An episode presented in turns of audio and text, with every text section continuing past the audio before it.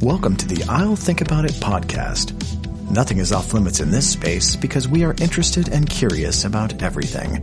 Join us for a thoughtful journey into the heart of the deep issues of our day with a few laughs along the way. Let's do this.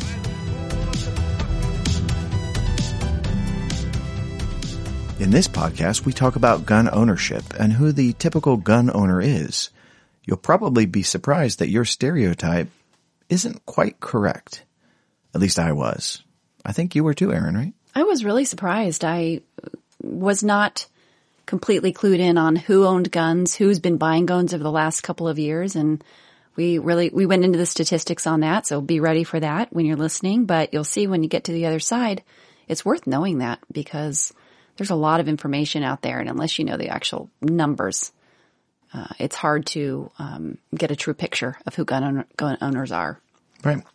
Okay. And keep in mind that in the show notes will be, um, at least all the references that we talked about and then some if you want to go into uh, some further research, which I encourage you to do. Okay. And here is the podcast. Yes. Enjoy. And welcome to our first inaugural podcast.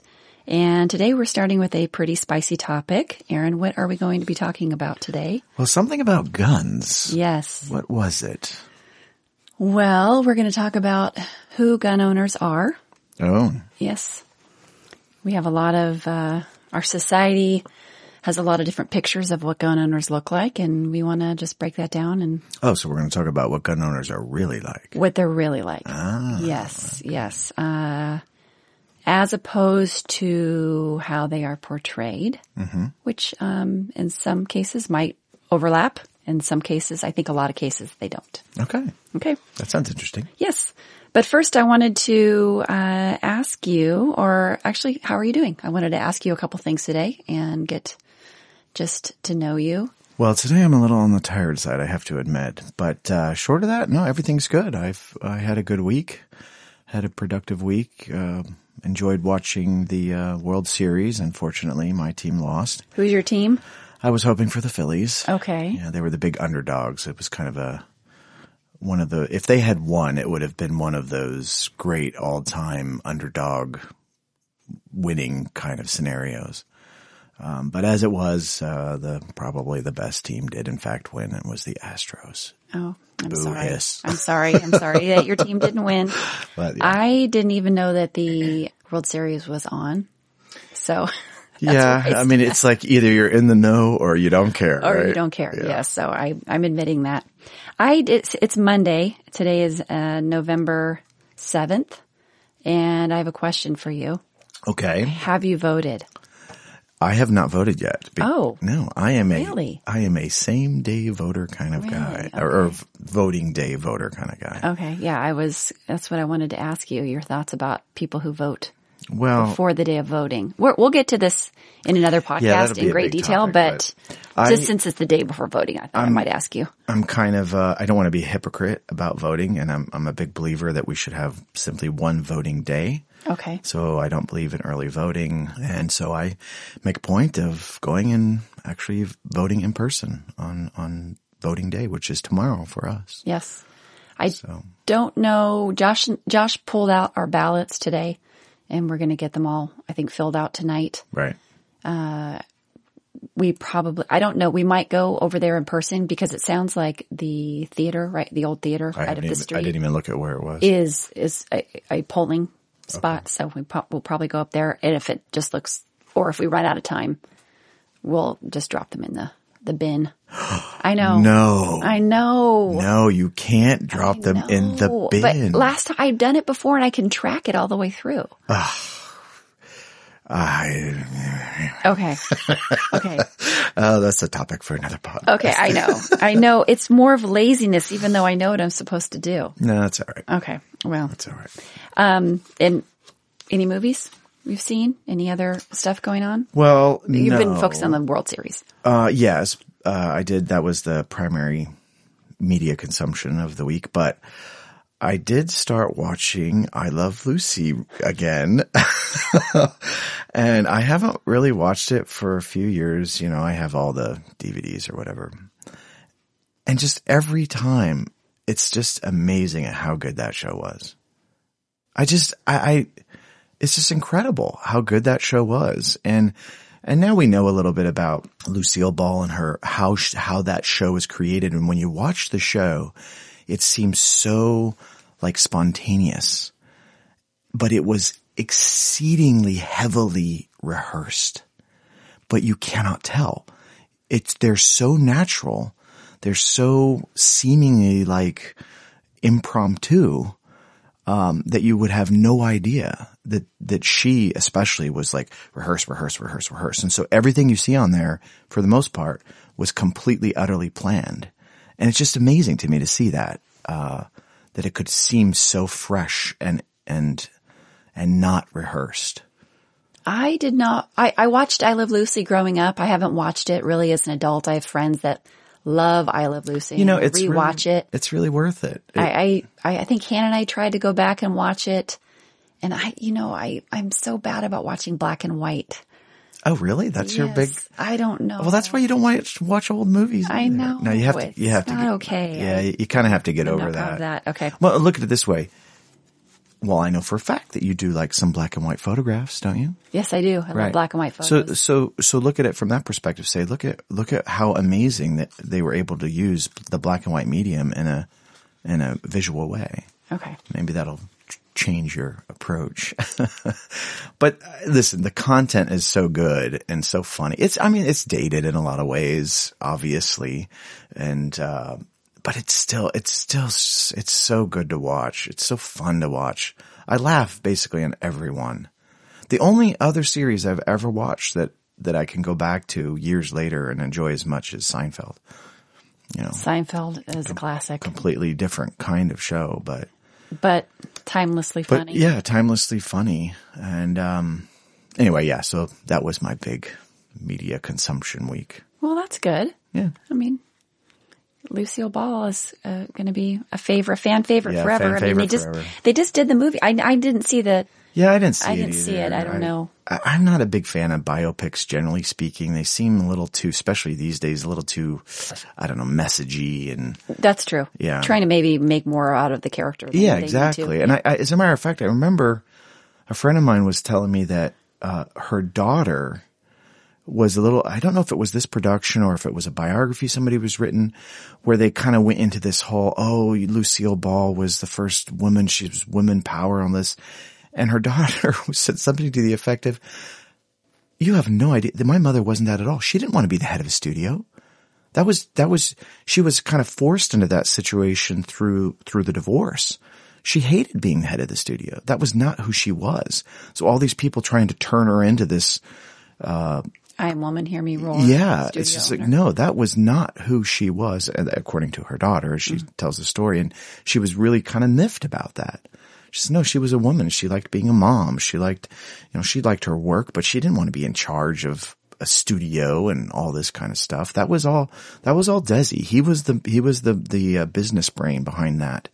And when they did their separation, um, he kind of sold, sold out. Um, and she just by virtue of necessity had to start running the studio. And I don't, I don't think she did it for more than a two or three years or something. It was a relatively short amount of time, maybe a little bit longer, but I think she was, it sounded like she was quite happy to divest herself of that responsibility when she did. Anyway, Well, no, it's a it's a really good point. I think a lot of movies today do go back and try to recreate or make something out of a character that maybe wasn't the original intention Right. of the character or what they were thinking at the time. Yeah. They they want to go back and put intentions on the person that weren't that were based on today's standards, Mm-hmm. Right. not based on what's what was happening in the past. especially if it coincides with a, a type of message that, Oh, absolutely. Yeah. Well, okay. Um, what movie did I see? Oh, we, we just saw a movie called The Greatest Beer Run Ever. And, which is silly. was this sounding. safe for kids? It was. Actually, it is based on a true story of a man during the Vietnam War who has all his friends there. He's in, it's set in New, or well, he lives in New York. The friends live in New York and all these, uh, young men on his block are all, have all gone to Vietnam. He hasn't gone because he's in the merchant marine and he decides that he wants to bring beer, smuggle beer into Vietnam and bring beer to his friends. Oh, Okay. All right. And no, it's based on a true story. And Okay. a lot of the guys are st- like the ones that survived Vietnam are still alive today. And it started out a little rough. Zac Efron starred in it. I've never, I've heard his name so many times. I had never even seen him before. He's he's like a young guy, right? He's not that young. I'm, he's Oh, probably yeah. 30 or something. Anyway, it's, Hey, listen, that's young to me. That's now. young. I'm thinking young, teenage young. Yeah. Yeah, okay. yeah, okay. Yeah. No, it was good. It was, it was a good movie. Started out a little bit rough, but we ended up liking it. It had a good message. I mean, he, he sort of was this dumb sort of guy stumbling along doing something very dumb. And when he gets over there, all of his friends are like, you came into a war zone to bring us beer? Are you like an idiot? And he realizes that he was an idiot, but then he is awakened to how terrible it is over there and Right. comes home sort of a changed guy. And was a, it, was a good message. Yeah, and he he gets to kind of come over there as an observer in a way instead of just a combatant or a participant. Exactly, exactly. And he sort of gets himself behind enemy lines by people think he's a CIA agent because he's sort of dressed in plain clothes, Right. but over in middle of Vietnam. So why else would he be there? yeah, right. So it's was, it was good. That sounds that sounds interesting. What is your uh, rating on a scale of one? to? Rating, oh, about a six, Oh, that's six or rough. seven. No, I mean, for a free movie, you could see a six or seven. Man, for free. If it's if somebody doesn't tell me it's an eight, I'm Oh, it takes a lot for a movie to be an eight though. I know that's how that I don't see very many movies, Well, yeah. Okay. I mean, especially a comedy. If somebody tells me a comedy is a six or a comedic type film is a six, I'm suspicious. well, yeah. Okay. I, I, I think, I don't know that you would like it. Okay, Yeah. I, I don't know that it'd be worth it. It's one of those movies you would watch just to be entertained and Right. with a slightly, you know, with a good message at the end, but not, not the best movie. Okay, so what's our topic for today? Well, we are going to talk about people who own guns. And with the ever growing debate over people who carry guns, how they should be carried, who should be carrying them, and uh, what I feel is a caricature like description of people who carry guns. I think that the time for this conversation is now. When you say the caricature of people who carry guns, you mean the kind of person that people think carry a gun versus the kind of people who actually carry guns? Yes, exactly. I, Okay. think that we have a news media in our country who likes to portray gun owners as a certain stereotype. And, you know, it's interesting. It, everywhere in society, they say don't stereotype. But when it comes to gun owners, they love to stereotype. Yeah, well, that's because they consider them conservative right wing crazies, right?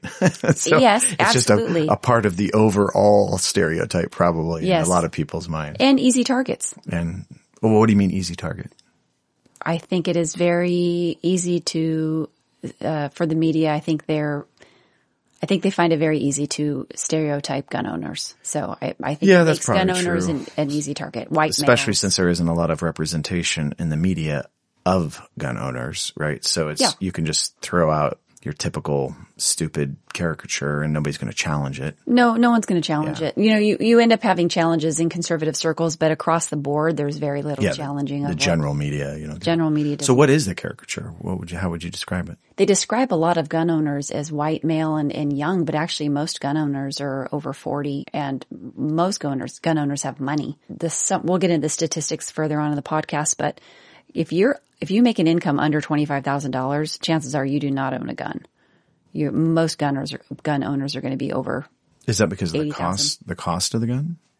Probably the cost of the gun. Yeah. Cost of the gun, the access to, for the cost of the gun, the, you know, access to, um, permits, having to follow through on that takes, takes time. So other than white male, what other aspects of the gun owner is the stereotype?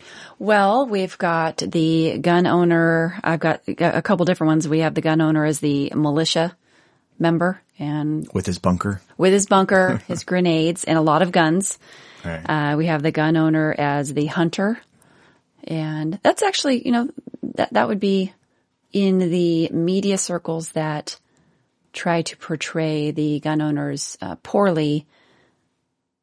The hunter is the least offensive. I Right. Think. Yeah, I agree with that. Yeah. I mean, even well, we they got those TV shows where they have hunter. You know, it's it's a common thing you see in the media is the the hunting aspect. Although uh, you do certainly get the impression that as a as a group, hunters are still a very small group. Yeah. So it's do. it's not of of total gun ownership. I don't know what percentage they are, but at least in the hunter proportion in the population at large seems relatively small overall. It, it, it is. And it depends on where you're talking about too, demographically, obviously. In California, there's going to be fewer hunters. We have more people. We have a higher population in California, but, uh, you know, per 100,000 people, that's how they like to measure statistics. It's going to be smaller in California Right. than it's going to be up in Alaska or in uh, Montana. I mean, uh, Alaska, there's a lot of hunting up in, in, by everyone that native, native Alaskans and, you know, uh, non-native Alaskans. That's a very common way to, you know, hunt for food with Right. using a gun or for safety. I mean, there's bears everywhere in Alaska. Most people carry guns. So how does the caricature differ from the reality of what actually is your typical gun, if there is such a thing? Well, we will get into that, that there are, you know, the, it's interesting as you look back on the gun ownership and how it's changed actually in the last couple of years and who has, who has been purchasing guns. I mean, in the last couple of years, 50% of the gun ownership has been, uh, or gun purchases have been by women. Oh, really? Yeah. Wow. Yeah. Women are, That's shocking. yes. Uh, was that from the FBI? Uh, It's not when you register your gun, it's when you purchase. You have to get a permit. And so a lot of, they, they get your demographics. Okay. It's pretty specific on who's purchasing guns. that's still a fascinating little tidbit though, that over that, and- and we're talking basically over the COVID years. It's over the COVID years. Uh, yeah. Is there any speculation on the reason for that? Yeah. Actually, they, they, the, uh, gun and a girl surveyed women who were new to firearms and inquired about their motivation to learn about guns. I'm sorry, Gun and a Girl. Is that It's called? Gun and a Girl. I, it's an organization. Oh, it's an organization. Yeah, it's, they promote their mark. They promote uh, gun safety for women, Okay. gun lessons. Um, they market to women, Right. And just sort of they enable women to have easy access to guns. And they actually they did some really interesting. Um, they recorded some really interesting t- statistics, and they've got 14% of women are purchasing guns. Uh, they have fears of riots, uh, mob, civil unrest. Uh, 12% have purchased because of upcoming elections and fear of gun bans. You know, that was, that's a big subject too. The gun ownership went up when people perceived that Biden and then when Biden won, yeah, people I- started purchasing more guns. I think that's a pretty well established uh, trend whenever the government switches into a mode where the people in power seem more likely to restrict ownership, uh, purchasing spikes. And I think that's, that's been seen quite a number of times over the years. Yes. So that's not surprising. Yeah. Particularly. it's perception too, which is interesting because you don't even know what ha- they, they're recording this prior to perceived bans going into place. Right. Yeah. It's just what they suspect might happen. Yeah, so my behavior is affected by what I think is going to happen in the Right. future. So you're causing me to buy, you're going to ban guns in the future, but it's causing me to buy guns now. So you're actually having, it's an inverse relationship. Yeah. That is interesting. It's um, 8% lack of law enforcement resources, 7% pandemic uncertainty of access to essentials. What was the top item? The top item was 14% were riots. So this uh, this Okay, was so taken that that would be people in urban areas that were affected by BLM riot type stuff. absolutely whatever Antifa or whatever. all the riots that were going on Right. during the um, you know during the pandemic year, especially in It's the still summer of interesting. 2020. I mean, I mean, how many reasons are there? Like twelve reasons? No, we're almost to the end. They're kind of some of these are a little bit overlapping in my mind, but seven percent uh, pandemic uncertainty, access to essentials, which is a little bit interesting. Are you? I mean, are you thinking you're going to have your gun so you can go buy your toilet paper? I don't know. yeah, that is. I don't know what that one mean means. I don't know what that means. Um, Seven percent rising unemployment, which then would result in a fear of crime. right. Okay. And then 7% fear of targeted, vi- targeted violence. Right. So that could fit into just, Yeah, a number of them. I mean, the overarching theme there to me would be more of a kind of a personal safety Absolutely. mixed in with a dose of, well, they might not let me buy them in the future, so I better get one now. Yeah. Yeah. Yeah. Uh, but it, is- wow, it's, that is fascinating. So f- they said 50% of, 50%. Yeah. The interesting, what was the average before that? Do we know? I don't, I don't have that now. Okay. You know, actually, no, I, I, I don't have it written down, but I believe it was in about 30%. okay. So a big spike. Yeah. 70 30 versus 50 50. Yes. And we have, uh, yeah, the, this is the period from January 2019. So actually this is pre-pandemic through April of 2021. This is when they measured this. Oh, okay. Almost 50% of gun owners were women. Okay, so that has to be. Gosh, why would that?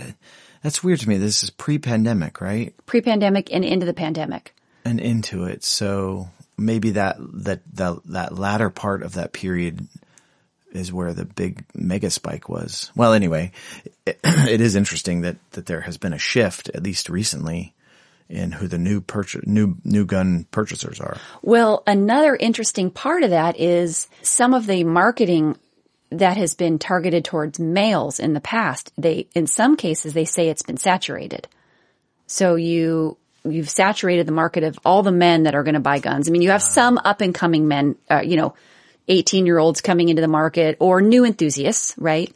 That are, that might have been pandemic driven or, or yeah, they might have, it might have been, hey, in 2020, they decided I'm, I'm going to get a gun and where they, maybe they were on the fence before, but many of the male buyers were, that was a saturated market. And so they switched their marketing to more towards women. And then you have a lot of these like girl in a gun groups coming out, enabling women to purchase guns. Enabling. enabling.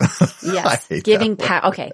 Giving power to um, allowing marketing Well, it's not really enabling them, but it's okay uh, well what would how would what would you say? It's a type of outreach, a gun, Outreach, gun outreach. gun outreach actually it, it is actually gun and you know they've used that that is a word that's a term that's being Okay. used because there's been gun outreach in the female community and then there's gun outreach in the black community and the hispanic community and then Now, who's actually doing that outreach? Is it gun manufacturers? Do we know? It's gun manufacturers, but it's more small groups within that racial makeup. Then they have their group. Like for instance, there's the um, Asian American gun group. There's the let me see here. I've got the uh, It's just, it's just a little strange to me. It's, it feels like there is uh, a, a concerted effort on some higher level to start looking at the individual demographic subgroups and saying, oh, okay, well, gun ownership, I don't know, let's say in Asians is only 10%. Um, we think we could push that to 20%. So let's create a group and target them. that. In other words, it doesn't sound organic to me. It, it has the feel that there's maybe a, like I said, manufacturers or an Yes. NRA or some, some kind of political entity perhaps that is, well, and, and I'm not saying that's a bad thing. It just, it just feels a little, I think it's a little bit of both. I think that, I mean, we've got this Asian Pacific Americans have been buying guns to protect from themselves from hate crimes, according to the APA Gun Owners Association. So, you know, there's a story of a gentleman who, he was a Japanese man and within his neighborhood in San oh, Francisco. APA, uh, Asian Pacific. Asian American. Pacific Americans, yeah. Within his neighborhood, there's, you know, there's, there was a sort of a string of Asian hate crimes. And he's decided, he's 60, and he's like, I'm going to buy a gun. Well, I can certainly see with the riots that that there would be because you you figure a lot of the larger urban areas have those large uh, pockets of um, like Chinatown and Yeah. whatever the different you know every big city has those sections of town where you have a large demographic pocket and if they felt threatened by a lot of those urban riots, I could certainly see a big spike in those regions if gun ownership was low. Yes. There's a spike there. So you have, so just taking Asian hate crime, there's Asian hate crime. Then there's an individual like the man in the story I just, just um, talked about.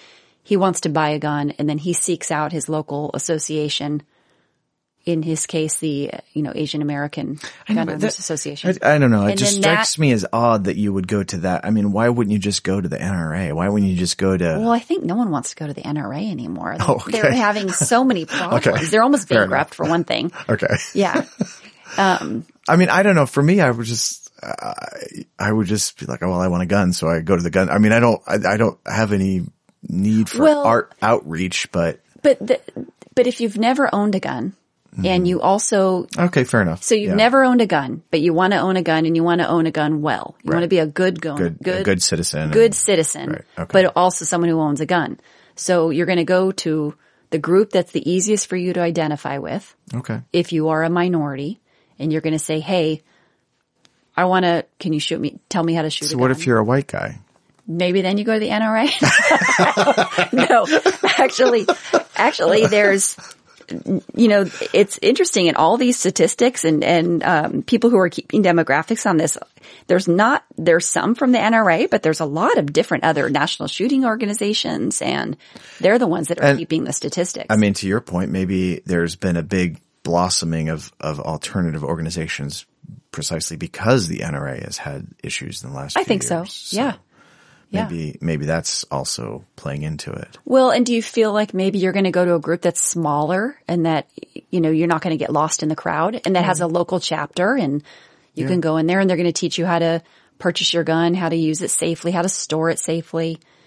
And, um, you know, cause there's, there's a lot of issues with gun storage. Right. G- apparently guns, I mean, so many guns are stolen out of cars. That's what a lot of, uh, people who are gun control advocates, uh, talk about as a big con of owning a gun is that a lot of guns are stolen. People don't take care of them properly. That's okay. I, I'm, I'm surprised by that, but I, I guess I just don't, I just haven't had that experience or know anybody that has had their guns stolen. Oh gosh, But I, I, I, guess that, even it would, that depends on, I guess, where you live and if you're in a crime, if you're a crime. high crime area. Yeah. You know, uh, my dad had his family rifle stolen out of his motorhome in LA and it was prior to the LA Oh, riots. really? Yes, he did. Okay. So there you go. So then I guess I do kind yeah. of know somebody. I, No, I'm thinking about that. He, he had, it was, it was his great, it was his grandpa's. so it was like an heirloom. It was like an heirloom and it was, it was a, I don't even, I don't think it was a 22. I think it was an actual rifle. And he, well, 22 can be a rifle. well, sorry, a higher caliber rifle. Gotcha. and he, he had it in his, he kept it in his motorhome and he just, he had it for, for camping and he just, he just kept it in there. And the motorhome was broken into and he was up in LA and I think he might have been at the airport. Maybe his car was at the airport. It was when he used to drive Well, his there you go. motorhome and his, LA. as his car. Right. Yeah. Yeah. But he did, he did say after the fact, he's like, I hope that that, it was like a year later bef- that the LA riots happened. He's like, I hope whoever stole my gun wasn't Wasn't using it. running around in the LA riots. I mean, it was, it was a very, very old, I mean, this was, when were the LA riots? I mean, this was, Gosh, wasn't that in the 80s? I want to say. Um, it was after, it was after I graduated from high school, early nineties, I think. some early, okay, so 1990. yeah. So Um, okay. All right. So, so we're getting a little bit of a picture then. So it's a pretty broad swath of people here. Clearly, we're not just talking about white males with we money. Um, not, no, I mean, we're, we, I mean, the female ownership is, is very, very, Now, Interesting. So, so that's uh, gone up for new purchasers or purchasing, but the total amount, I'm I'm sure, is still skewed heavily to men. It is Um, skewed heavily to men. However, this is what's interesting is that men, okay, white individuals make up about 60% of the US population. Okay. So you're, you're naturally going to have a high percentage of white men owning guns because they naturally make up 60% of the population. Right, but that assumes that white culture or whatever you want to call it also I mean for instance I I can speculate that certain demographic groups just culturally may not be quite as keen on gun ownership. I don't know, that's maybe I'm wrong about that. well, Uh, But yeah, all things being equal, if if whites are 60% of the population, of course, then a majority of gun owners would be white. Okay, all right. Well, that's that's actually an interesting little bit of of data mining. I think that we've got there. That the recent trend is that women are have have really upped their purchasing of guns just over the last couple three couple years. of years. Well, this, listen to this. The National African American Gun Owners Association has seen an increase of a thousand new members each month. And the perception of threat is not imagined. In the 2021 survey, and this is the National Gun Survey, we'll reference it just a little, um, just a little bit. They asked respondents if they had ever needed to use their gun for self-defense and 31% responded that they used it in a self-defense situation and some more than once. Yeah. Okay. So again, that just goes right into the whole theory that I posited that it's these people, it's truly for self defense in those cases because they are living in dangerous environments. Well, what I found so interesting is they've got 18% in these cases, 18% actually fired their gun. So they actually. You mean like at a range or? Oh, no, no. In their self-defense situation, see. they needed to fire the gun. I don't, they didn't uh, report whether or not the other person had died as a result of them firing their gun. Just that the gun was fired 18% of the time. 15% or 50% of the time, they showed the gun without firing. They brandished. They the brandished it. Yes, absolutely. they brandished their weapon Okay. and 31% never even showed the gun. They just said they had a gun. So most cases, we've got 80% of the time, the gun was not even fired. Doesn't need to be fired, right? it Just- doesn't need to be fired. Just the, uh, the having of the gun is enough to. Yes. and then 25% were inside of their house, inside self-defense. Um, 54% were on their property.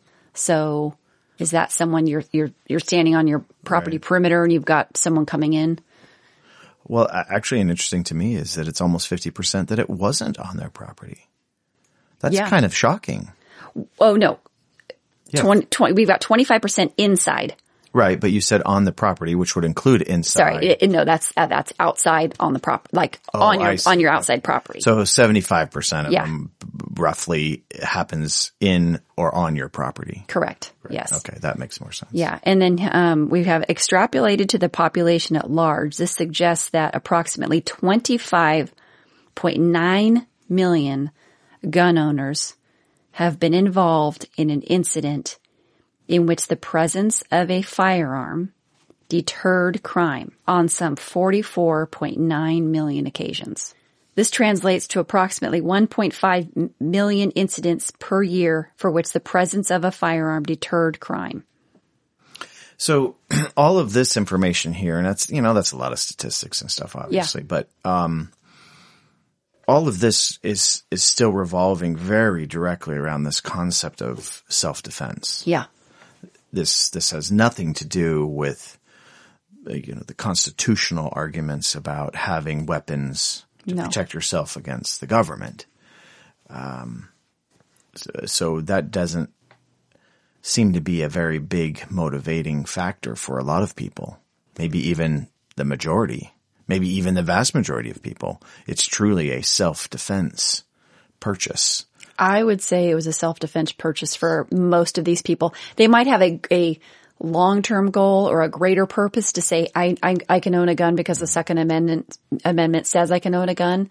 But if you ask them for their immediate purpose, it's for self-defense, perceived self-defense, which could come in any forms. It could come, it, it could this be- kind of flies in the face again of the stereotype, right? Because one of Yeah. the stereotypes is this some militia guy yeah. who's who's who's getting ready for the for the feds to come and you know get him in his bunker. Well, no, that's all this data is indicating the vast majority of people are doing it for their own personal self-defense purpose. And by the way, I'm not saying that uh, having a gun to protect yourself against the government is a bad idea. I actually think that's a very important thing.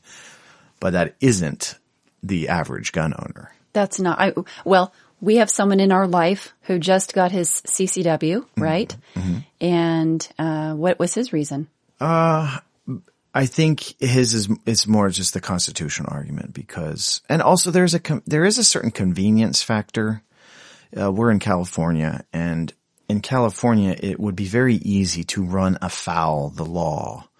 Just transporting your gun to a gun range can there's some gotchas, uh, from what I understand. So having a, a CCW, a concealed carry permit, will allow you to to uh, have the gun in ways that you won't run afoul of the law as easily. So you know that could be just it, that could be enough of a reason for somebody, especially if they're a frequent uh, user of guns at ranges and that kind of thing. But in his case, I think it, it, it was it was a combination. It was that, and also just that um, because he felt that he wanted to be able to have weapon on him without it being all out there in everybody's face uh, in certain circumstances.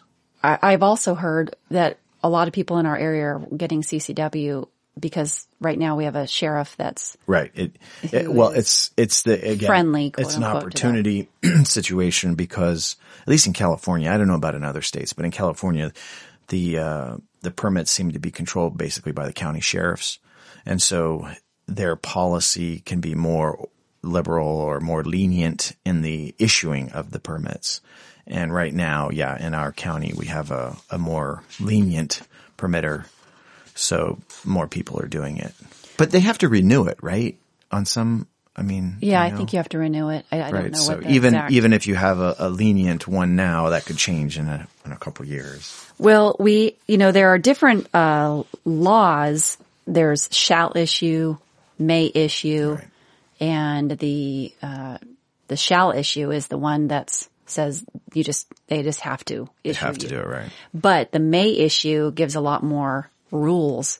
However, if you have a sheriff that is friendly to may issue, Right. you can end up in a situation where he's they're always going to default to yes. Mm-hmm. But the, in states that are a lot more liberal, actually, I mean, we're we're in California, so I mean, we're the. But however, it does depend on the county here in Depends on the California. county, yeah. In other states. You might not end up with liberal sheriffs. And so if you end up in a May issue, Yeah, I think in uh, in New York, even though they had a very strict, I guess, law on on the issuing of the permits, that the Supreme Court struck down, or at least partly struck down, they're still just making it very onerous to go through the process. yeah, um, it's just that's that's the other end of the spectrum there. Yeah, you have to prove so, I mean, you basically need to be someone who's being stalked and actual have proof. You know, I'm just using that as an example, but it's in those may issue care, uh, cases, it's very, very difficult. You have to have, mm-hmm. or maybe you're even, your job is such that you need to have that. You, you- maybe it's even not law enforcement, but maybe you carry money or you, or Yeah. you, you do something where you're carrying valuables. You own a jewel- jewelry store or something, you know. So, uh, what el- what else can we glean from our research here on what an the typical gun owner is, or isn't? Well, I, I, we can certainly say that there are gun owners that are out there that are as as are in any across the spectrum of our society. There's going to be bad apples, and so I mean, I'm not going to say that every gun owner is has a gun for who's purchased legally has a gun for the right reasons. I, but is that is it for us to determine what the reasons are? Where, where does that where does that come into play with red flag laws and Yeah, well, that's a I mean, that's that's, a whole different that's subject. one of them. rabbit holes, However, yeah. it's obviously you're going to have even legal owners who are not having a weapon for the right reason, right? Yeah. The the, uh, the crazed ex husband who's decided that he's going to kill his ex wife's boyfriend, whatever, can go and get a purchase a gun legally, and um, yeah, and if he doesn't have a record, yeah, if he if he doesn't if he's not a felon, and it's yeah, oh, of course he, I guess he has a two day, twelve day, whatever the waiting period is. ten day, I think in California, I'm not sure. but a determined any you know a determined person is that's not an impediment well, and I mean that if you're a determined person, you're going to accomplish what you're going to accomplish. Yeah, that's the thing. regardless of what your weapon is. It could be a car, it could be something else. and that kind of that's the whole argument right about why restricting gun ownership doesn't actually net any overall safety you Yeah. might i mean yeah it, theoretically if you could take out all of the hundreds of millions of guns out of the united states gun crime would go down if that was possible but that doesn't mean crime goes down It doesn't mean crime goes down. right. This is this is one of those fallacious arguments, and you you see it all the time in the media, especially in this election cycle. I, the governor of New York right now, she was talking about how well she's you know we got to get rid of these guns because you know the gun violence is is just this problem, and that's the the source of all the crime, and it just seems like a a ridiculously illogical argument to me. You don't have crime because there's guns. You have crime because you have criminals. And criminals are going to use whatever means are at their disposal. And if it's not a uh, gun, it's a knife. I was just going to say the knife because they've got, what about all the knifings in London? Yeah. They were just, Perfect example, right? to the point where you couldn't even carry, there was a joke at one point you couldn't like, couldn't even like carry a steak knife around if you were transporting it or something Yeah. because You- you- it, would could have be been a weapon. Right. So So th- yeah, that's that's that. I mean that, and that's a whole nother topic, obviously. But it just strikes me that a lot of Americans, clearly, this data shows, want a gun for their own personal protection. yes, And why wouldn't we? Why isn't it right for us to do that? And then when you throw on top of it, you know, using the liberal talking points, since blacks are far more likely to want a weapon, uh, Asians, basically every minority wants to have weapons more than whites. Clamping down on gun ownership is, is by their measure a racist policy. now I don't subscribe to that kind of logic, but they do. Well, okay, let's let's look at uh, a case back in Chicago. It was the uh, McDonald versus Chicago in 2010. A black man named Otis. He wanted to clean up his neighborhood, and he wanted to. And everyone he was getting pushback in the neighborhood from the local criminals that he was trying to actually eradicate. And in the course of that, he's applied for a gun. He cannot get a gun because the gun bans were so strong in Chicago, he couldn't get a gun. So then he goes to, I mean, the case goes all the way up to the Supreme Court. And the Supreme Court says that no, you, you, you, you can get it, you can have a gun for your personal protection. So he, he was, here was this man, he was a black man, he wants to protect himself against the element of the neighborhood, but he was being, I don't know if you call that racist, but I mean, if he's living in a high crime area, Well, it, again, it's their definition of what's racist, right? To them, everything is a matter of statistics. Um, so that if, if 15% of Americans are black, then 15% of all rich people should be black. 15% of all gun owners, you know, whatever the, whatever the metric is you want to use. Um, that's, that's their, that's the lens that they perceive everything, which I think is ridiculous so yeah, it would be very easy to argue in this case that it's because he's black. He's, you know, in Chicago, which is, I don't know what the percentage of black people is, but I'm sure it's higher than most other areas of the country. Um, and so therefore keeping, you know, Chicago as a gun-free zone is inherently more racist. so you, I mean, you could argue that using their logic, their twisted logic. To me, it's really just a matter of, listen, the Constitution says you shall not infringe upon the right of a person to own a gun. And if he feels he needs to do that for his own protection, then who are we to say no? Well, I, I, I mean, I think that's the other side of the argument is who are we to say no? I mean, what about, I mean, you, we haven't talked about, we can talk about homicides in 2021, 21,000 people dead from gunshots Okay. in 2021. 21,000? 21,000 Okay. from homi- uh, gun homicides. Is that the- gun related homicides? Is that a typical number year by year? Pro- yeah, it went up a little bit, but it's been, it's been, yeah. 2000, was it 2018? One year was really high and then it went back down and then it started climbing back up. But the sadder number is 26,000 suicides by gun in the same amount of time. Okay, so that is another argument, right? Yeah. Uh, about uh, why to get rid of guns, because obviously, and it's usually men, uh, Yeah. from my understanding. It's um, if the gun wasn't available, would the man uh, or would the person still commit suicide? Well, and that that is the question. I don't know. I mean, you and I again, we have someone in our life who committed suicide by gun in 2020. Right. Tragic, absolutely tragic situation. And um, I have thought many times about that individual and if if the, he wouldn't have owned a gun, would he have tried? Was he so determined that he would have done something else? Yeah. Personally, I think he would have tried something else. that was just the easiest. It's it's an interesting hypothesis, and because I consider this a hypothesis that, and and not something that's I don't even know if it's verifiable to be honest with you, but this notion that twenty six thousand people murdered or murdered themselves suicide uh, by gun. If the gun wasn't there, a large portion of the twenty six thousand would be alive. I mean, this is the argument that people make, but how do we know that? And we if- don't know it. if you're if you really want to kill yourself, I mean, there's an awful lot of ways to do it. Um, and even if, and, and this is the other struggle that I have. Let's say you could eliminate that 26,000 death toll. Let's say you could make it go down to zero by taking away all the guns. Is that actually better for society, f- for the society to be defenseless? Like at some point there's a cost to freedom, right?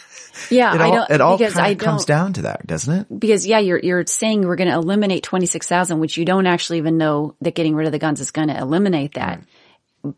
You're you're doing that by taking away a freedom that you're sure to take care of to solve a problem you don't actually know that you're going to solve. That you're going to solve, yeah.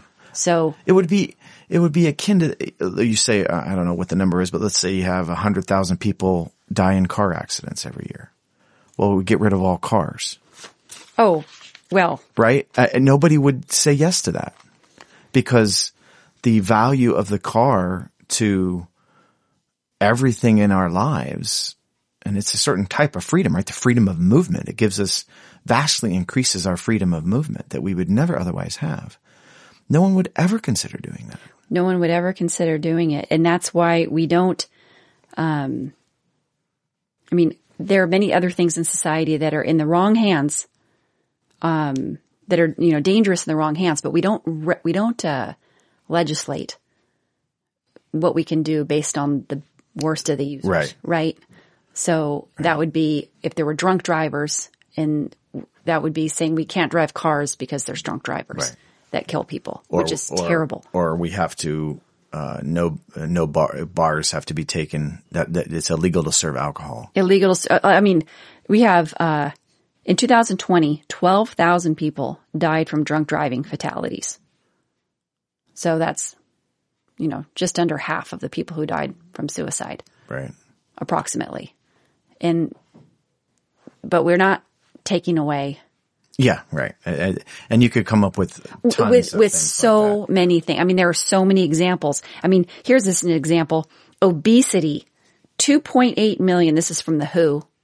uh, World Health. the WHO, June tw- 2021, 2.8 million people dying each year, each year in, in, in the world. That's, the world. yeah. But that's a lot of people from either obesity or being from overweight, you know, diseases that have to do with obesity, Right. diabetes and heart disease and Okay, so I think we're getting a better idea of who, I mean, guess demographically gun owners are. Um, what else would we say about what the uh, uh, your your typical gun owner is versus the caricature or the the stereotype? If the, if there is something to be said about it, I mean, uh, we've already debunked the stereotype in large measure. I mean, just from this government data. yeah, I, I, I think we've debunked. Yeah. Yeah, so just the, the stereotype. Is there any? it doesn't mean some of those people, the people that are being stereotyped don't exist. oh, of course, no, they, they exist. they absolutely exist. Yes, sure. However, that is not that is That's not the typical. that's not the typical. I I have I have this quote. Um, it was from the Johns Hopkins, and this is how they are uh, depicting um, gun owners. Okay, this is interesting. The increase in the number of Americans carrying guns in public as a result of lax public carry laws fuels gun violence in a variety of ways, such as one, allowing individuals who have a history of acting violently uh, to carry firearms in public. Okay. Two, promoting a shoot first culture of violence, which we already know based on that. What is this junk? This is Johns Hopkins. Uh, this is. This is the Johns Hopkins Center for Gun Violence Solutions. who, uh, does that who wrote it? Does it say who wrote it? Uh, no, but I mean, I could find out. I, I wish we could name names because Yeah. this is just Yeah, promoting a shoot first culture of violence, which we already know from the 2021 survey, in only 18% of the cases was the gun. And this, these are legal owners. Okay. yeah, but, these- uh, okay. I'm not even there. yeah. How is it promoting a shoot first? Where did that come from? This is, this is, but this is standard rhetoric. I, oh no, I get it. I'm saying they're It's made up. right. That's what I It's mean. made up. They're, No. they're just they're just throwing out there that this promotes shoot first. Yeah. And, and, and then here's number three, encouraging armed intimidation by hate groups. encouraging armed. Uh, oh my gosh. And then complicating law enforcement's response to potential threats. So when I hear something like that or read something like that, the only thing I can think of is that somebody in that organization, in this case, I guess it's Johns Hopkins, has decided that they are going to throw out a narrative because Absolutely. nothing they said is based on anything other than their own uh, biases and suppositions. That's insane to me that that would be considered um, a proper thing to be printed under such a prestigious names journal or article or whatever that is. Never mind how unethical it is. It's unethical. I mean, And then people read just- that not realizing, I mean, this is the thing, right? A lot of what we read, we only read with half our brain, right? We're not really reading something and, and, and nitpicking every word for its meaning. This is really not how humans read typically. We're kind of surface reading. We're half reading. We're, we're just getting the gist and we're quickly going through it. That kind of language right there will put ideas in people's heads even without them realizing it, they're going to walk away going, "Oh my god, I can't, I can't believe these guns are are encouraging these hate groups to to uh, to uh, assault minorities." Oh no! It's, yeah, this this it's insane. when I read this, I was like, "This is." You're you're basically saying you're just putting words out there. They're they're not based in Based on anything, yeah. based in any statistics, and you're just you're demonizing gun owners. It's saying gun owners are violent. They're automatically in a hate group, right? You're you're in a if Mm-hmm. you own a gun, you're you're going to be in a hate group, and you get in the way of the police. Which, by the way, those children in Uvalde who died in that classroom, many parents were trying to get in there and, you know, the police didn't do anything. So getting in the police's way would have been beneficial in that case. yeah, in that case, So, um, I, I don't, I'm not sure that I'm going to put out that you're complicating law enforcement when you have situations where the police don't show up fast enough or Well, yeah, show up and in, are incompetent. And I, and I support the police. And but- just so we're clear, too, the police, they are, they are, their actual constitutional purpose is after the f- crime is committed. absolutely. This is, this is this, people think that police are akin to a security force. They are not. That is not their purpose. Their purpose is, uh, if a crime is committed, to process that scenario by getting the perpetrators, et cetera, et cetera, and handing it off to the judicial system. It is not to prevent crime. Now, we do know that the presence of police can be a deterrent to criminals, but they, that's not a, there's nothing in our system that, that ensures that or mandates that. That's just a kind of a human naturey kind of thing. By the way, in the same exact way, if everybody's walking around carrying a six shooter on their holster, you know, on their belt, people are probably not going to get in a lot of fights and, and all that because you know that everybody's armed. personally, and I think I've told you this before, I prefer an open carry society.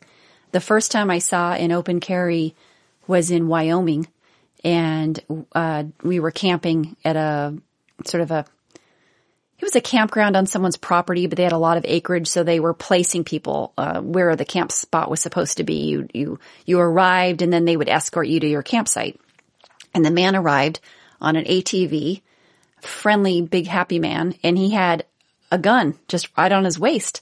And I thought, you know, we're in California. You don't ever see open carry like that. And I was fascinated by it. I had, it didn't, I had no fear. I'm going to guess that was the genesis of this topic. Probably. Yeah. This was years ago and I mean, I had already been thinking about it before then, but that sort of brought a lot of clarity into my mind of my feelings about that. And they were even more, um, clarified within a couple weeks of that situation because I had told a friend, I said, gosh, this was so interesting. We, we arrived at this campground and this man was wearing a gun on his waist. And she said, Oh my gosh, wasn't that so scary? Didn't you feel so worried? And I thought, no, no, I did. I really had to sort of think about how I felt about it, uh, you know, retrace my steps and I didn't feel scared, Okay. not even for one second. I felt actually safe. So let's think about the person who asked that question. How do you get to the point of, of being so afraid when you see a man having a holstered weapon on his, so I'm, I'm going to Yeah. speculate here for a second. In order to get there, you have to have this kind of mindset that the gun It's going to is suddenly go off. inherently like, could at any moment it could just pop out and start shooting, right? Like the gun is its own entity and of its own volition or with the slightest provocation That the man can be turned into this mass murder weapon, uh, uh, without the, you know, with no control by any humans. Like or it's- suddenly the man is going to who are we are his customers and we're we're his customers Right. one second and then the next two minutes there's going to pass and then he's going to turn into He's gonna turn he's going to a- turn on us Yeah. right Right. And- so you, you have to be in some combination of those chains of thought, which are, are, when you think about it, are, they're childishly simplistic and overwrought. I mean, it's just, however do you think that the person who thinks that way reads the article like you have the history of violence you're Oh, yeah, promoting- for sure. you've read that and A- you've internalized that and that's become your yeah, that's what I mean. That's what I mean by that. You're only reading halfway. Yeah. And, and you're being, well, I mean, in a certain sense, indoctrinated or brainwashed if you're reading that kind of stuff frequently without realizing, without reading it critically. Like when you, when you started reading that to me, of course, I'm, I'm nitpicking every little word. Um, but that's just not how most people are. Pe- People don't, and I'm the same way too. So, you know, a lot of what, I'm not doing that every time I read something.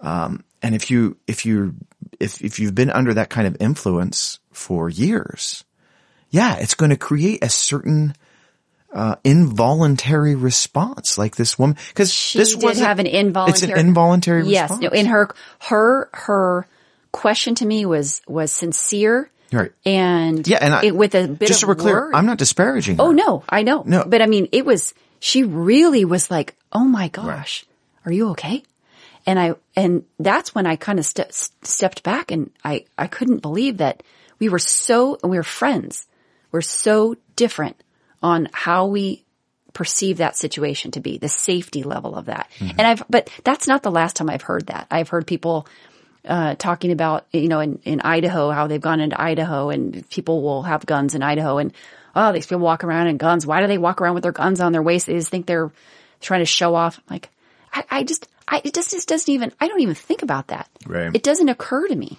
But the, but you, we, we can't just dismiss that We the, can't. the people who do feel that way, right? No, we can't because the people that do feel that way are responsible for, um, you know, major swings in gun rights Yes, based on I, I how did- they want to legislate those feelings. I didn't mean it just on that. I'm saying as a human, right? I mean, people are entitled to their feelings and responses and a lot of it isn't their fault. It's not a, like if, if all you've ever done is read pieces like what you were starting with that John Hopkins. I mean, I don't think we got four sentences into it and, and I'm freaking out already, but let's assume that you read that as part of your daily routine. Yeah, you're going to be pre-programmed unknowingly to as soon as you see a guy with a, with a gun on his waist to have a, a panic attack or something. Yeah, it become it can become worrisome for the people who are um, not used to that. I, I don't know if that's different for me because I grew up in a house that had guns. Oh, for sure. Yeah. And so I think, th- and actually that's, that was part of the, stati- there's statistics out there. I think Pew did a, a uh, has, has some good research on that, on people that own guns today, how likely they were to grow up in a house that had guns, and then it's very normal for them to um, own a gun later. And I mean, we had a. It was probably the same gun that got stolen out of my dad's motorhome. We had that sitting in the closet my entire life. It never dawned on me to go in and touch that gun. It just didn't. Uh, just wasn't even a thing. I wasn't worried about it. That's. I'm not saying that's right, but I am saying no. that I just I It's also a probably a, a gender thing too, because you know I don't. I think as a rule, girls are not true. Probably interested in. Whereas for boys, you know, it's like, it's like a tool. It's like a thing. It's like, oh, how does this work? You know, and Trevor, I don't know what I don't know about my brother. Yeah, what right, he. yeah. I, maybe I shouldn't ask that question. But here's something I will say: I had a situation happen in high school, and I to this day, I mean, I graduated in 1990, so this was a long time ago, and it's still clear as day in my mind. And it was an after school party, someone's house, um, and everyone was hanging around the, uh, this person's house, and the owner or the the the the teenager who lived there came down and had a handgun and was brandishing that ha- handgun just being a show off. show off. And I went ballistic. I had enough wherewithal. I, I, I had the brains, I had the presence of mind at age 16 or 17, however old I was, to say, put that thing away. You're an idiot. And he was. He was pointing it at people. And I don't even know, I didn't have gun sa- I don't remember that there was gun safety in my life, but I knew that he shouldn't be doing that. And, and everyone was laughing. I And this was the eighties. No one, I mean, there wasn't all the gun education that there is now, but I, I, to this day, I, I remember that clearly. And it's something I will have counseled my kids about. Like, you ever around anyone who wants to show you a gun, you, you stand back because you know about guns. We own guns and you don't want to be around anyone who wants to show off a gun because that's a problem. Yeah, and especially teenagers. Yeah. Boy, they their danger sensing mechanisms, especially for boys having been one myself when I was young. Yeah, you just you're just not safety is not at the forefront of your of your brain at that age for a lot of things. Of course, I, I'm sure I guarantee you I would not have done that with a gun, but again, probably because I had some familiarity with it. Well, and I think that that was the that was the issue in that case because I know for a fact that's something my kids would never do. Yeah, that's And I know other families that have that are gun families. They they would their children would never, in a million years, ever do something like that. This was a family that had they. I, I if I could just have an imaginative story about what was going on in this family is that they probably had this gun. There was no gun education in the house. It was clearly not locked up. And the kid, I, I can't remember, but he'd probably been drinking and he wanted to show off this gun to this after school party. And no parents were there and he went and started brandishing this gun all over the place. right. Which even th- thinking back on, I mean, I don't, was the gun loaded? I, I'm horrified Yeah, by who it. knows? Yeah. Yeah, it could have been. Well, uh, and he, this is an example of the type of scenario that makes people want to say, well, that's why we have to get rid of the guns. But I, I still fall back to the, the thing is, let's say you've got a certain percentage of, uh, collateral damage to be brutally frank and dismissive about it in our society. Like we got collateral damage f- f- because by virtue of the fact that we have uh, a criminal element and uh, a irresponsible element. In this case, your irresponsible parents, right? That's still, in my mind, worth the price of the freedom that we're guaranteed by having those guns. I can see that. And uh, because it's more it's more than just it's more than just freedom individually to provide your own safety for Right. yourself and your family. it's freedom from us from uh, a tyrannical government if it ever gets to Yeah. something that crazy. well, and also, I mean the situation if we ever had an invasion, I don't know. I mean, Oh yeah, right. I, I- mean, you could, right. Yeah. everyone in the world knows there's, you know, over 300 million guns in this country Right. and a lot of ammo.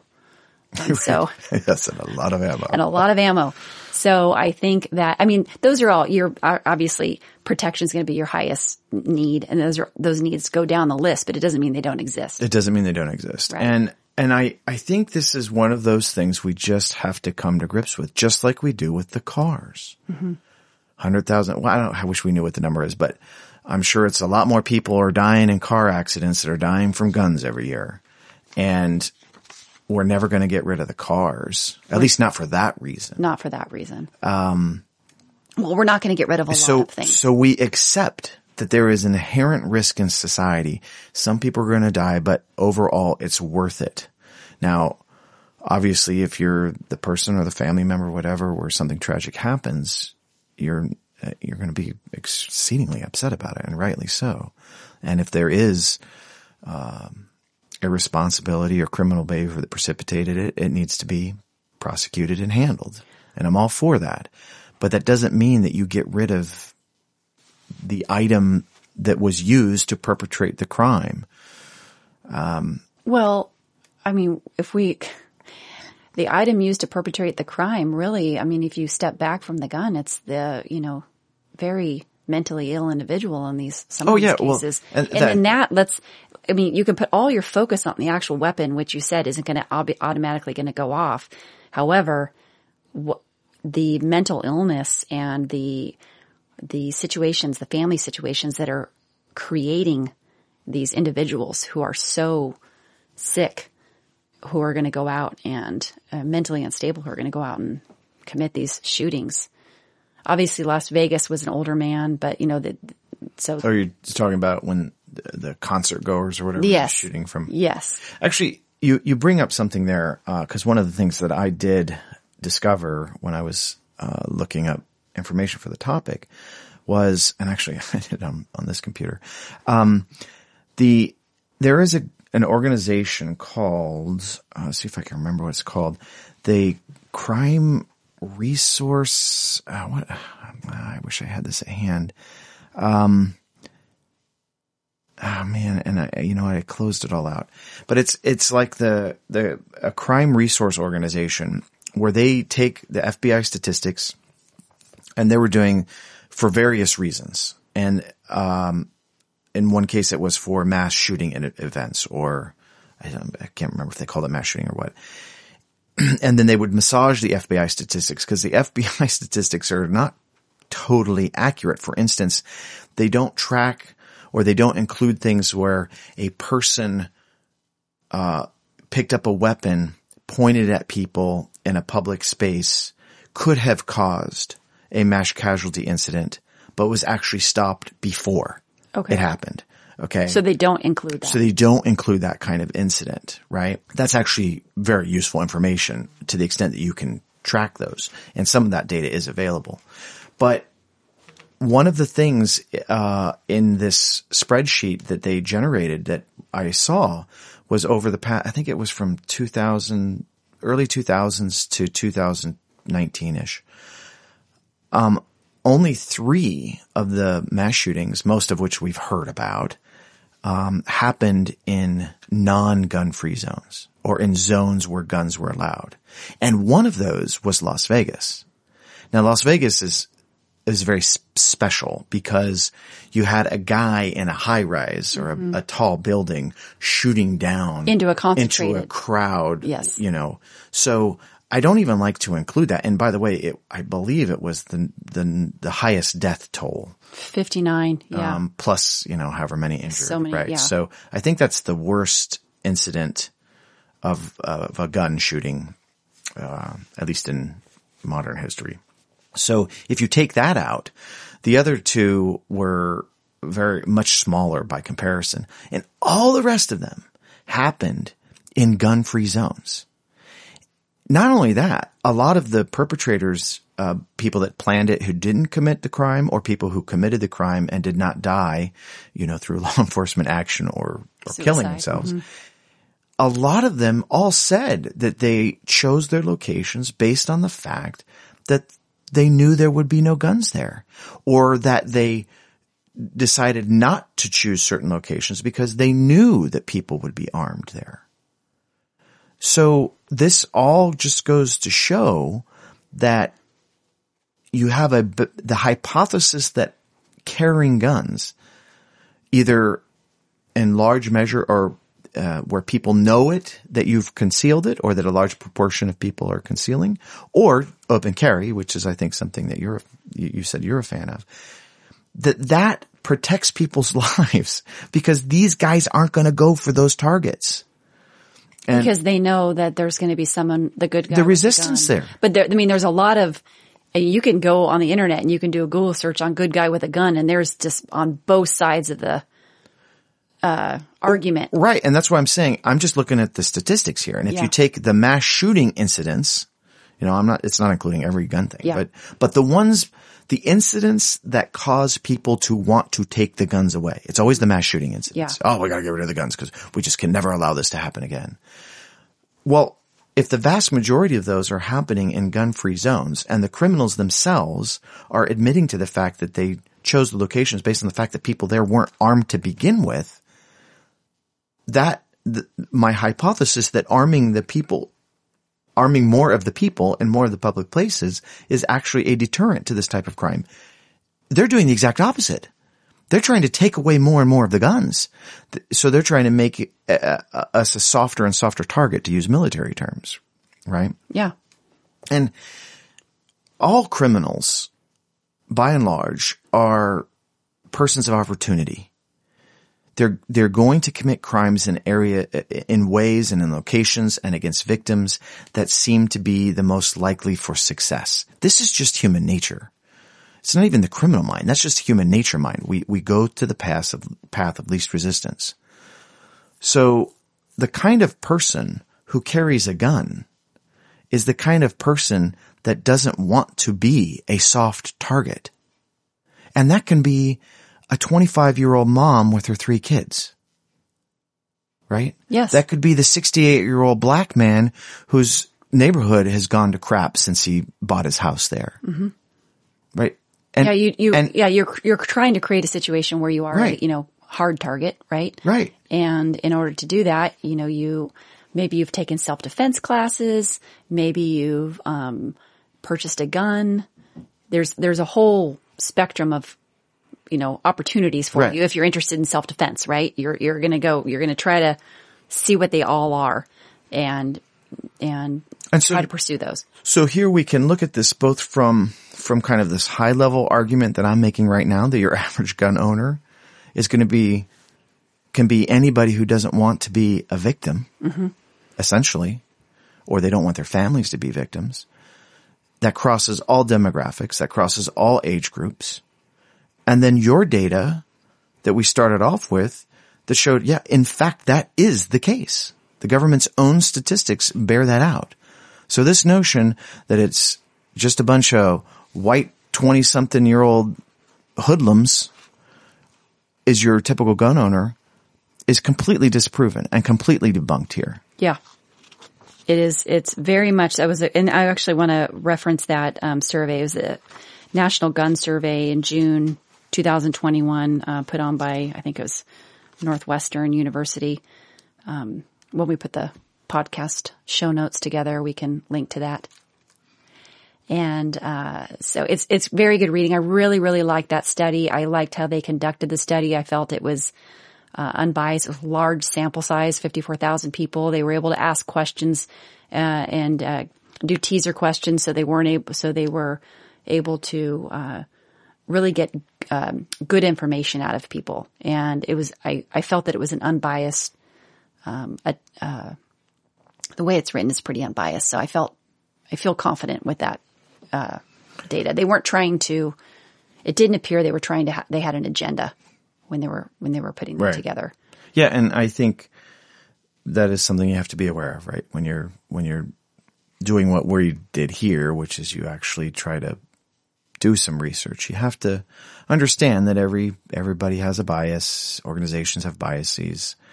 And you you do you have to use a little common sense in trying to realize okay what uh, this this feels a little sketch or this seems legit and um, and try to get as many sources as possible. And we will definitely have that uh, the list of all the things that we've talked about and some others that we we didn't have a chance to get to. Um, but I, I I think I think we've definitely established that the at least the stereotypical gun owner is not, and gun carrier Gun carrier. Yeah. is not what people might have assumed, yeah. especially if you're in an area where you're not used to seeing it. So you're just going on your assumptions or what you're told. Or you read articles like or the you- Johns Or you read articles like Yeah, or but you know, like you said, it's it's difficult to glean information because you can. Well, we're going to talk about this in a future podcast, but you and I have a whole discussion that we're working on on search. Right. And so when you go into search, and what we mean by search is that you're you're going to go to Google or you're going to go to whatever your search DuckDuckGo or, and you try to search something. It's what you're getting in search. is already the the results themselves are biased Yes. and things are not going to be presented, Yes. which actually do exist, but you're not going to know about. Yeah, you're going to have to really drill down. You're going to have to be able to know how to pull things up and then see who the organizations are Right. that are um, putting information out there. And, um, you know, I wanted to share a personal story on protection. Um, when my mom, when my mom died and Josh and I went up to Oregon and we had just taken her off life support and we went back to her house and we were going to, you know, sleep in her bed that night. We were all exhausted. It was the afternoon and I, we got into bed, pulled her pillow up or fluffing the pillow or something and found a gun that she slept with under her pillow for protection. And as you know, she died from domestic violence. Not, you know, if she would have had that gun out, I don't know.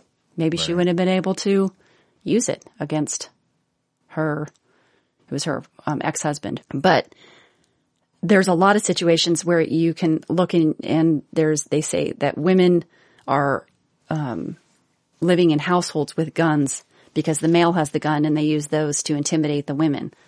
However, if women are empowered, I don't want to say enabled to have, uh, you know, guns through outreach, then the tables could be turned. And that's not just the woman against feeling that she's in a situation, domestic situation that's, that's dangerous, but it's also, you know, taking her kids out and, um, feeling protective. Of, Yeah, and and and a gun. I mean, it's the cliche, right? But it's true. It's it's the equalizer. yeah. A a an eighty pound woman is just as lethal as the three hundred pound bodybuilder if they both got guns. So I- I'm a, a huge fan and proponent of women becoming more comfortable with guns. It's like anything else; you can get used to it.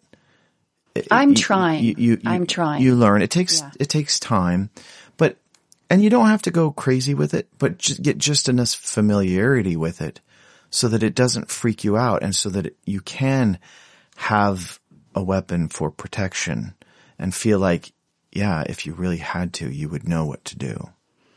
And Yes. and and that's especially for for women who don't have the benefit of a spouse, boyfriend, or whatever as the quote unquote protector. And again, that's just the reality of the human existence. Uh, a woman by herself with her children is going to be more of a target for uh, a criminal than a woman with her man with her because he represents a serious threat to a criminal. Well, and it comes back to the crime of opportunity, Crime like of you said. And so if you are, you know, going out to your car, if you're a female alone and you're Yeah. gonna- yeah, a crime of opportunity. I mean, we just, there was that terrible situation where the woman jogger was, Right. yeah. That just happened. and, um, yeah, so he, he, I think he was stalking her. I, I don't know that that was such a crime of opportunity. I, I, I can't remember that case exactly, but, um, you know, with all of the new gun ownership, I think a lot of the, I, I'm hoping that in the future, a lot of the stereotypes of current gun owners are going to be dispelled because I think one of the things about good gun owners today, from what I'm reading, is that since they are joining these organizations, they are very interested in being good at gun owners. Mm-hmm.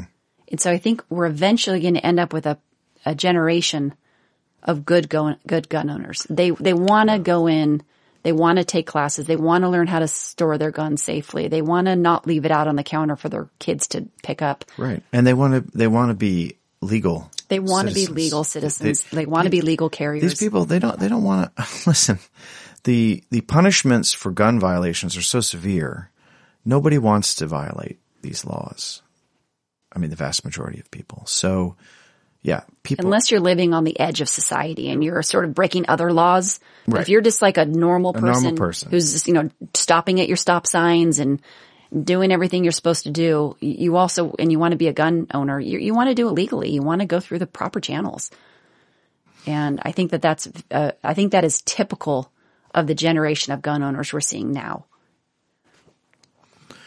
okay, well, I think we kind of I think we covered a lot. covered a, a lot there and hopefully I actually learned something from this process uh, about what a gun owner is. I didn't know that, that data that you have. I think that was really, really informative. I I could not believe I what what was the, the most shocking to me was the amount of people who have used guns in um, confrontation, self defense situations. How um, you hear about that, but then actually seeing that the respondents on here, how many times, Whether or not they actually fired the weapon. and Just- whether or not they actually fired the weapon, and then that was such a small percentage of people that you know just actually just had to say that they had the gun. Well, it kind of makes sense even if you just think about it from the Hollywood standpoint, right? How many scenes do you see in a movie where the guy just brandishes a weapon or points it at the guy and says, you better think twice, you know? And I, not even a cop situation, just a, I don't know, out there in the streets or whatever, confronting somebody who's trying to do you harm. Oftentimes those scenes don't end with a gunshot, right? The, the, the perpetrator, if you will, backs down and the situation is quote unquote diffused. I mean, even in Hollywood, that's a pretty common scenario. You got to imagine in real life, it's could be much more common in a lot of those circumstances. in Hollywood, that actually makes up the majority of the movies. Oh, no, okay. even even better than that in Hollywood. And and then uh, my dad, I think they they were going to buy a gun and they just weren't sure what gun they were going to buy. And they were at a, I think they were at a gun show where they were talking to some experts, and the experts said the best thing you can get is a shotgun because you can hear it clicking Right. Yeah. and the the perpetrators are on the other side of the house. And you, you say, I've got a gun and you click the shotgun Yeah. It's very distinctive. and then the guy's going, "Oh my god, I got to get out of here." Well, there were other reasons. They said that it it it it um it won't pierce through the walls. yeah, exactly. It's not as it won't go as far and it it um does short, more short range damage. But the the idea of just hearing the gun, You know, there's probably a market for a shotgun sounding device. an app on your phone maybe. well, I don't think that would be enough, but like you make some kind of thing Click, click. that makes that sound. Yeah. I mean, geez, I I guarantee you a lot of women who are afraid of guns in in areas where they want to have that kind of protection. That would be a good thing to have all by itself for this very reason. Yeah. Because nobody is going to walk into a shotgun. No, no, no unless you are crazed. Or drugged out or yeah, something. drugged out or something. You are not going to voluntarily walk because that is, that's death. Yeah. They don't have to be good aim.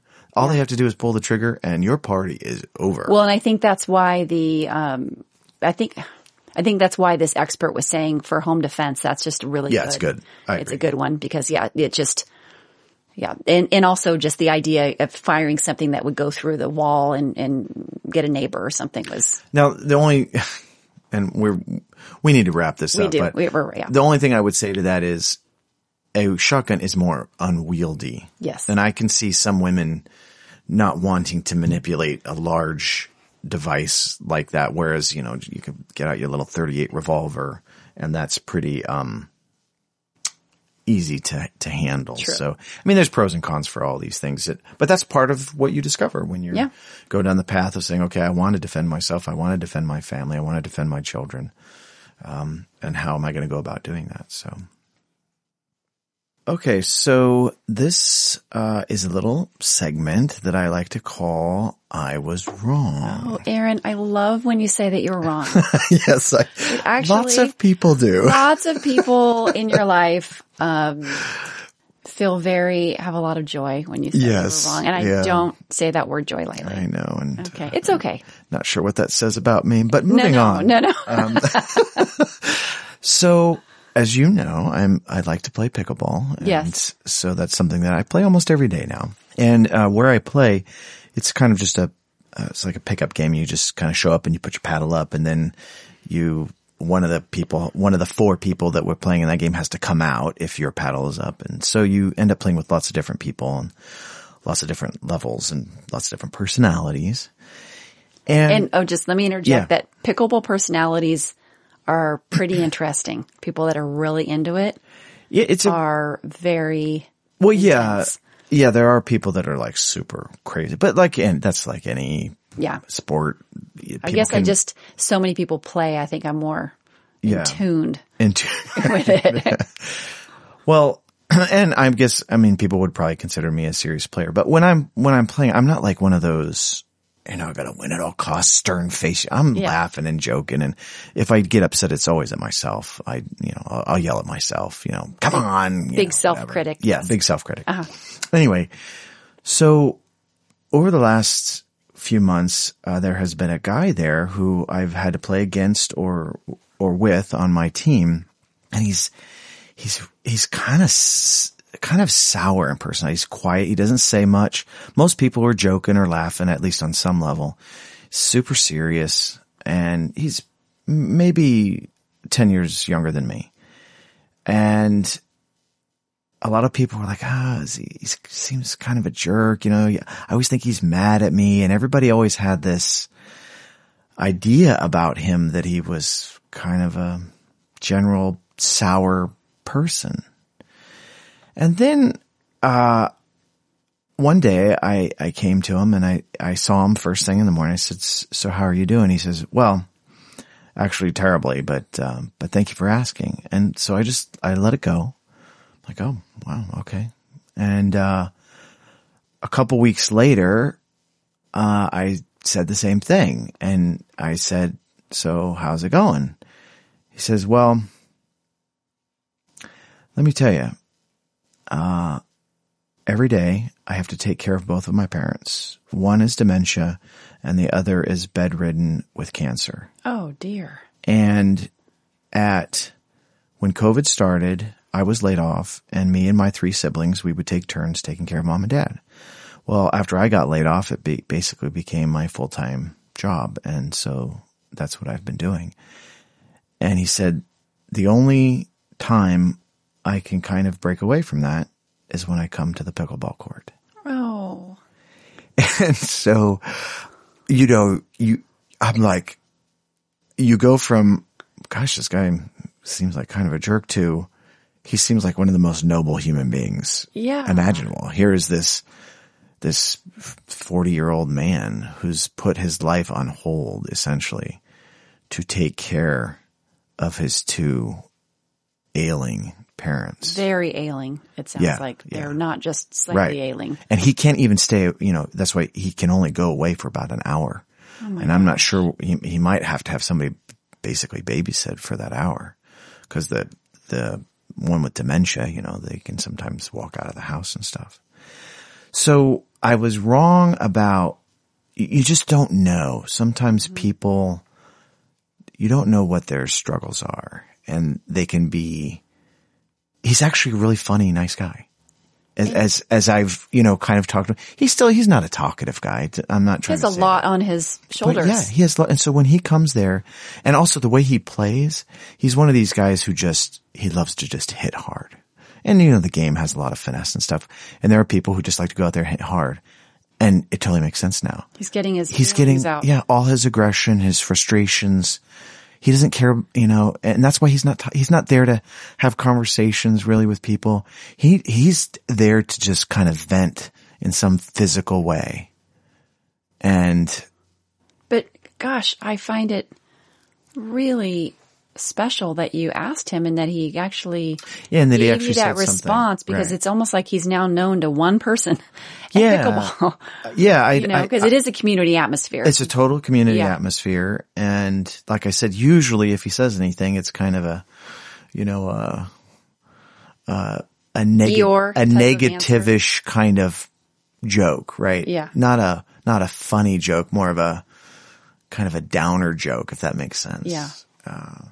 So Yeah, that's the thing. You, you, you sometimes you just don't know, and and I consider myself a pretty good judge of character, and I never really thought he was a really horrible person or anything. I'm not saying that, but Well, you also don't get offended by people, so very, very. yeah, easily. it takes a lot for me. So yeah, someone like that wouldn't actually, you wouldn't feel personally. personally thing. Oh, although before this, there was an incident with him and another girl who I know, and they just like were just completely at odds with him. And independently, I thought they were both you know reasonable people, and and that happened like the day before this, and I think it it kind of was bringing things to a head where he just he had to tell someone. yeah, he had to say something. And I'm, I'm not saying I'm the only person he said that to. I, I don't, I just don't know, but he's not very talkative and most people don't really engage him in conversation. And, uh, so that's the thing. I didn't, I was wrong about maybe what, you know, what his, You're wrong about your first impression. Yeah, Or what his- second impression.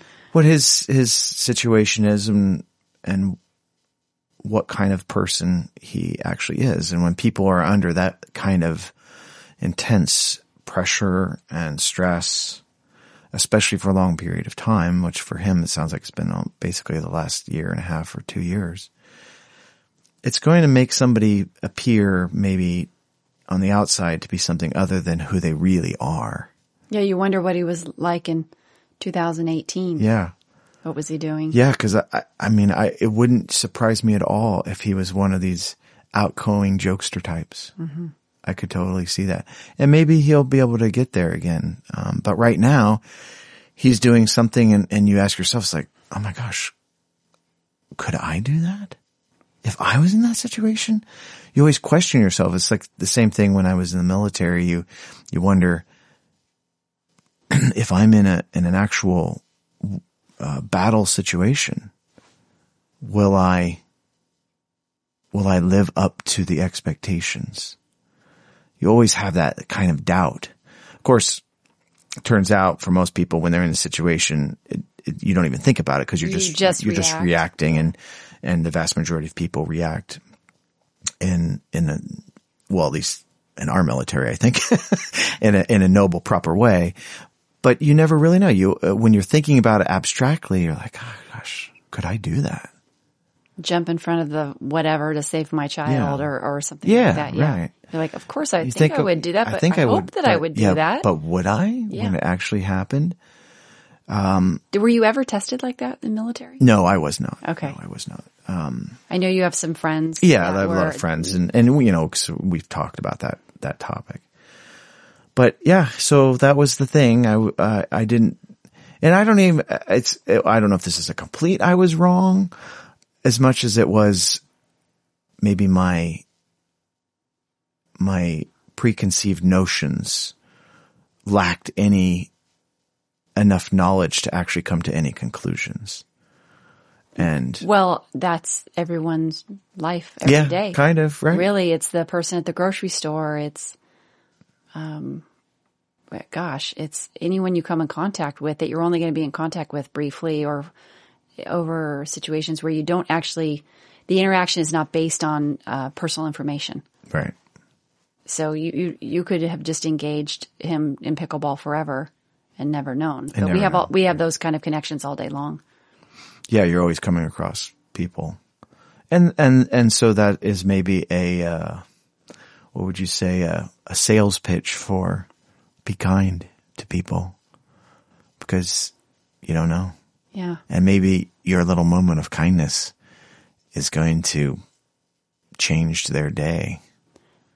I absolutely think that that, yeah, look people in the eye, make, see that they're known, engage with cashiers, be friendly, try not, I, you know, you don't want to be on your high horse about being on your phone, but try not to be on your phone when you're, Yeah, right. when you're, you know, when you're moving through a line or something like that. You know, it, it's worthwhile looking at the people around you and, and seeing what they're doing, smiling at people. People always like my glasses. I have a really, I have two pairs of gla- eyeglasses that I wear. This is a funny thing. And everyone in line, all the cashiers, it's really interesting, especially They all the- comment on your glasses. I have so many people comment on, I love your glasses, they say. wow. and it's, but if you're looking at people, you've opened up a conversation there. Correct. Yeah. Thank you. I love these glasses. Or you know what? I got these glasses. My daughter hates these classes. So, but I'm glad that you like them. Thank you. And Does she really? She doesn't like your daughter. she, like these them? ones are okay, but my other pair that I Oh, wear, she does not like them. But I get, they're the ones I get the most compliments on. So it's just, it's a, Is she like, Mom? I'm not going to the store with you wearing. Those. no, but she's just like, I don't really like those because you know, teenage girls are pretty honest with their Right. moms. And, um, but you know, to, without making the subject too long, Isaac's in a class right now on rhetoric. And one of the things he's, the teacher talks about a lot is the importance of small talk. And he's really big proponent of small talk. He has them actually engaging in groups in small talk hmm. because he, he, his theory is that there's so much that happens during small talk. You know that that's actually a cool topic because I agree with that. That is, I just know from my own experience. I don't, I don't engage in small talk with strangers very much. That's not really kind of who I am. However, if I make a point of doing it, the information gleaned from small talk, you, if, in fact, you probably don't remember anything that you talk about, but you remember what you gleaned from the person through the course of the conversation. Well, the whole event, the whole discussion you had, even if it was a minute two to two minutes with the gentleman at the pickleball court was a result of small talk. Yeah, exactly right. Yeah, it's exactly right. So you can make someone's day with small talk. Yeah. And it's a lot of things happen in society. When we give up small talk with everyone around us, we lose a lot of connection. Which begs the question. Hmm. In the COVID era and the communication via only social media era,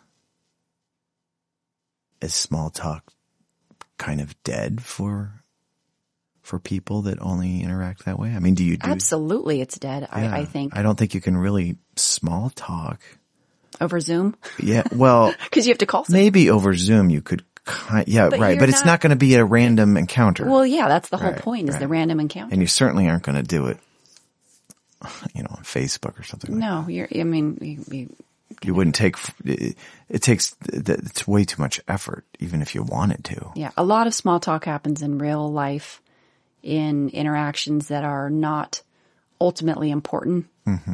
And uh, I mean, for instance, uh, he, my son was at uh, Target and he was ended up asking the checkout lady how, what was going on, how was she doing, and they were in the course of that conversation.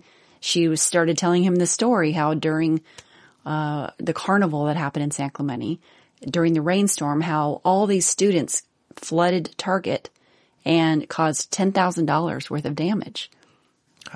how did they cause the damage They were throwing, uh, they were running around, taking um, Halloween costumes off of the shelves, putting them on, knocking things off. it was like the a little riot like a little I, I don't think you described it as a riot. It was a bunch of kids that were misbehaving. but they were deliberately trying to be deliberately just being wild because it, because of the rain and they were having to sort of escape the rain and come inside. And you know the Target employees can't do anything about it. But this all happened in the course of this "How are you doing?" conversation Right. and all this stuff. And, he ends up finding out about this, you know, something I didn't we didn't know about. So it all happened from small talk. Oh well, okay well i think uh, that's it for me did you have anything you wanted I to uh, didn't. I just want to thank you for today's podcast. Yes, and thank you. I I really enjoy having our our discussions, and hopefully other people find it somewhat interesting. I think they will. too. I think I think they will. There is a lot of good information. It was data heavy, but uh, if you get through that, and the meat of the story is that we need to really uh, pick and choose how we describe gun owners in America. And right now, we are. or at the very least, don't assume you actually know Don't assume. who you're talking about when you throw that term around, Yeah. because it's it's not necessarily the person that you have in your head, the vision that you have in your head, or the image. Exactly. Okay, well, I guess that's it for this time. Okay. Goodbye. Until our next podcast, Yes. I guess I'll have to think about it. I'll have to think about it. See you next time. See you next time. Thank you for listening to the I'll Think About It podcast. We hope we've given you something to think about. Please share us with your friends and on your social media. Goodbye for now.